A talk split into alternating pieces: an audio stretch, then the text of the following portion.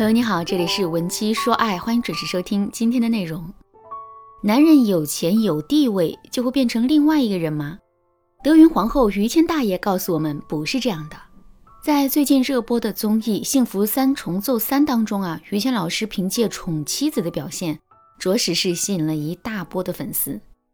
于谦和妻子白慧明相识于一九九八年，两个人相差十岁，再加上妻子保养的很好。所以乍一眼看上去，他们就跟两代人一样。不过千嫂能保养得如此年轻，除了她自己驻颜有术之外，这跟于谦老师的宠爱也是分不开的。这一点啊，通过节目组的镜头，我们能看得一清二楚。比如说有一次啊，吴京和谢楠两夫妻到于谦夫妇家里做客，于谦一见客人来，赶忙就炒了五个菜，全程都没有让妻子帮忙。吃饭的时候，谢楠为了保持身材，不吃米饭，菜也吃得十分克制。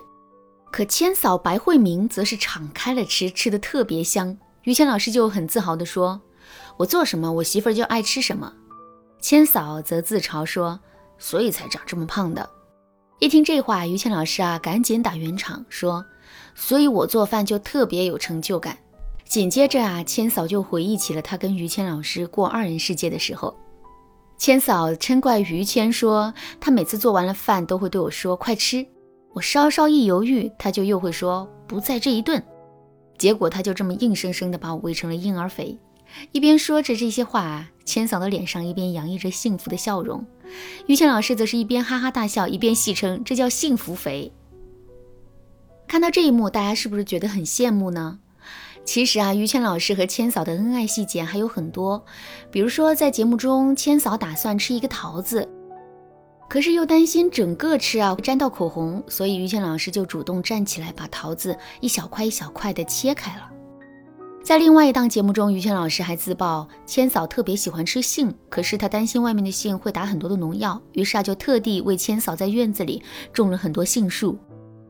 除了这些恩爱的细节之外，我最感动的还是于谦老师对妻子的尊重。于谦老师曾在一次采访中透露，家里的钱啊都是千嫂在管。但凡遇到了大事，他从不敢一个人做主，而是会跟千嫂商量。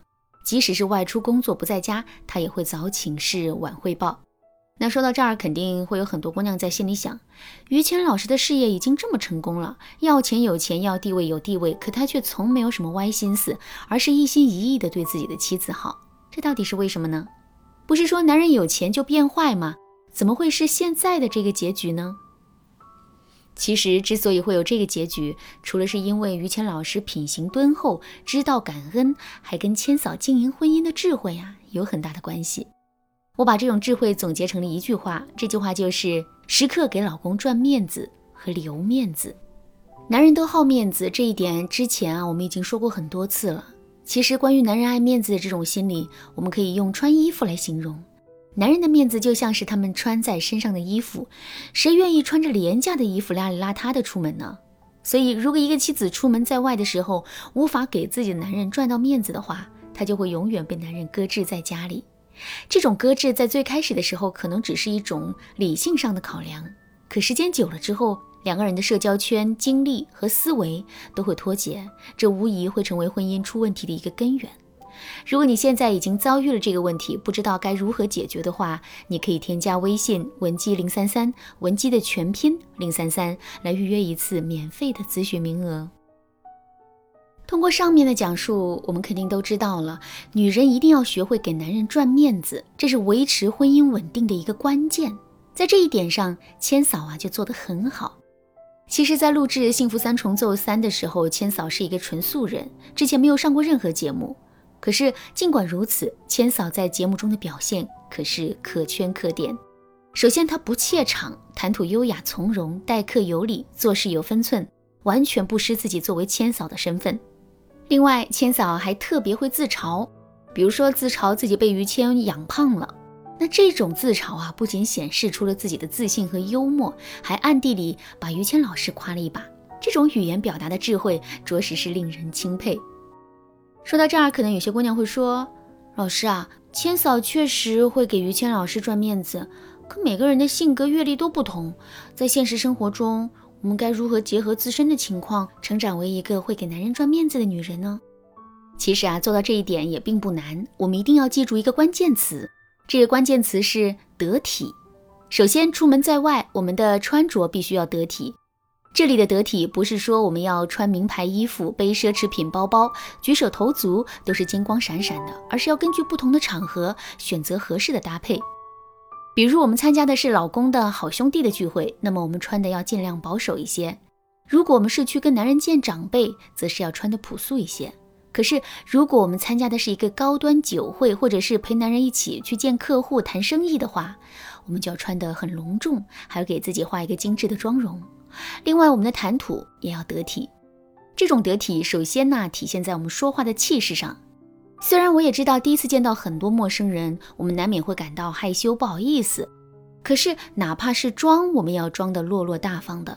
如果这股气没有了，之后我们做的任何事情都会是无用功。除了气势，我们还要注意说话的技巧。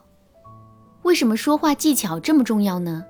这是因为同样的一个意思，用不同的话去说，最终的效果会完全不一样。举个例子来说啊，我们去别人家里做客，女主人不小心把杯子打碎了，这个时候不会说话的人可能就会说：“哎呀，没事没事，我来帮你收拾。”可高情商会说话的人啊，则会说。您真是太热情了，我们一来，您就忙前忙后的招待，还打碎了杯子，我们真是太过意不去了。这么一说，我们既能替女主人解了围，还能展示出自己的高情商，这真的是一举两得。其实常见的说话技巧有很多，这其中啊最有效的一个技巧就是赞美。见到一个陌生人，如果我们感觉没有话题聊，同时也有点不好意思的话，我们就可以去赞美他。比如，我们可以赞美他的谈吐，赞美他的事业，赞美他的高情商等等。听到我们的赞美之后，对方肯定会很高兴，然后两个人的话匣子肯定一下子就打开了。不过呢，说话技巧也不是一下子就能得到提升的。如果你暂时没有办法掌握太多的说话技巧的话，也可以少说话，但要一直保持微笑。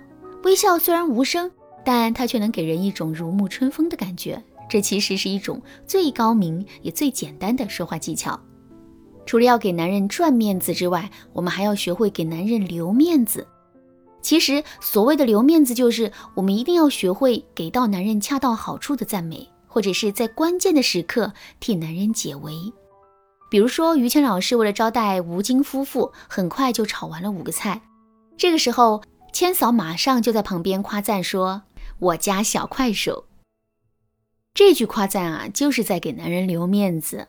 另外，当男人遇到尴尬的事情的时候，比如结账的时候忘记带钱包了，在这种情况下，如果我们能灵机一动，从自己的包包里抽出几张钱给男人，然后当着大家的面说：“你看看你这记性，这么多钱放我包里，竟然都给忘了。”男人肯定会对我们非常感激的。